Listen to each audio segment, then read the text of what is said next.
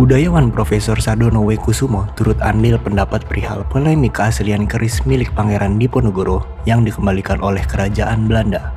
Sardono mengatakan jika keris Diponegoro yang berada di Belanda didasarkan dari kesaksian Panglima Sentot Prawiro Dirjo, kesaksian itu layak diragukan.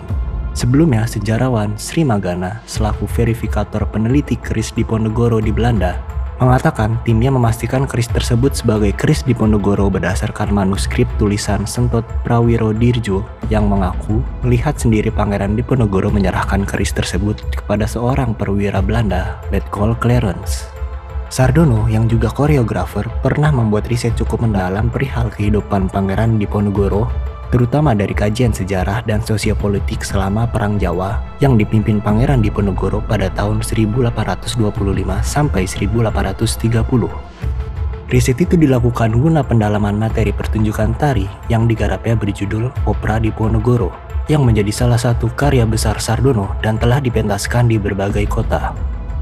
Apa benar manuskrip itu tulisan dari Panglima Sentot Bukankah ketika penangkapan di Ponegoro, Sentot telah lebih dulu ditangkap dan diasingkan ke Sumatera? Kok ada tulisan yang menyebutkan bahwa Sentot mengaku melihat sendiri penyerahan keris oleh Diponegoro ke pihak Belanda? Padahal saat itu Sentot tidak ada di lokasi perundingan di Magelang yang berakhir penangkapan itu. Kata Sardono kepada detik.com Kamis 12 Maret 2020. Mantan Rektor Institut Kesenian Jakarta tersebut juga meragukan suasana yang digambarkan dalam manuskrip tersebut. Salah satunya menyebutkan Diponegoro bersedia memberikan keris kepada Letnan Kolonel John Baptist Clarence, komandan lapangan yang menjalin gentleman's agreement di Magelang sebagai tanda kepercayaan. Diponegoro itu sosok yang tak mudah begitu saja bertemu dengan banyak orang, apalagi pihak musuh dengan suasana persahabatan seperti itu. Bahkan, perundingan yang berakhir penangkapan itu sudah menunjukkan bahwa Diponegoro adalah pemimpin yang sangat keras dan tidak gampang menerima pengaruh dari luar apalagi berbaik-baik dengan musuhnya, ujar Sardono. Sebelumnya, sejarawan Sri Magana mengatakan tim verifikator mendasarkan kesimpulannya pada tulisan karya Sentot Alibasya Prawiro Dirjo selaku Panglima Perang di Ponegoro yang ditemukan pada 2017. Tulisan itu dibuat pada Mei 1830, tak lama setelah Diponegoro ditangkap. Dalam tulisan berbahasa Jawa dan beraksara Jawa itu, Sentot menuliskan saya menyaksikan sendiri Pangeran Diponegoro menghadiahkan keris naga siluman kepada Letnan Kolonel Clarence.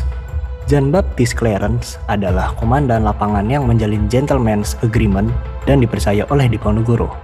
Maka Diponegoro menghadiahkan keris itu kepada Clarence sebagai tanda kepercayaan meski akhirnya Diponegoro dikhianati Belanda dan ditangkap Jenderal De Hoop di Magelang.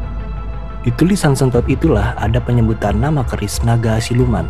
Tulisan sentot yang berbahasa dan aksara Jawa itu kemudian diterjemahkan ke bahasa Belanda oleh Raden Saleh, lukis kenamaan. Raden Saleh melihat langsung keris itu dan mendeskripsikan ciri fisik keris itu tepat di samping tulisan sentot. Raden Saleh memberikan catatan dalam bahasa Belanda. Dituliskannya bahwa keris naga siluman itu punya look berjumlah 11 kata anggota tim verifikasi keris Pangeran Diponegoro Sri Manggana kepada detik.com selasa 10 Maret 2020.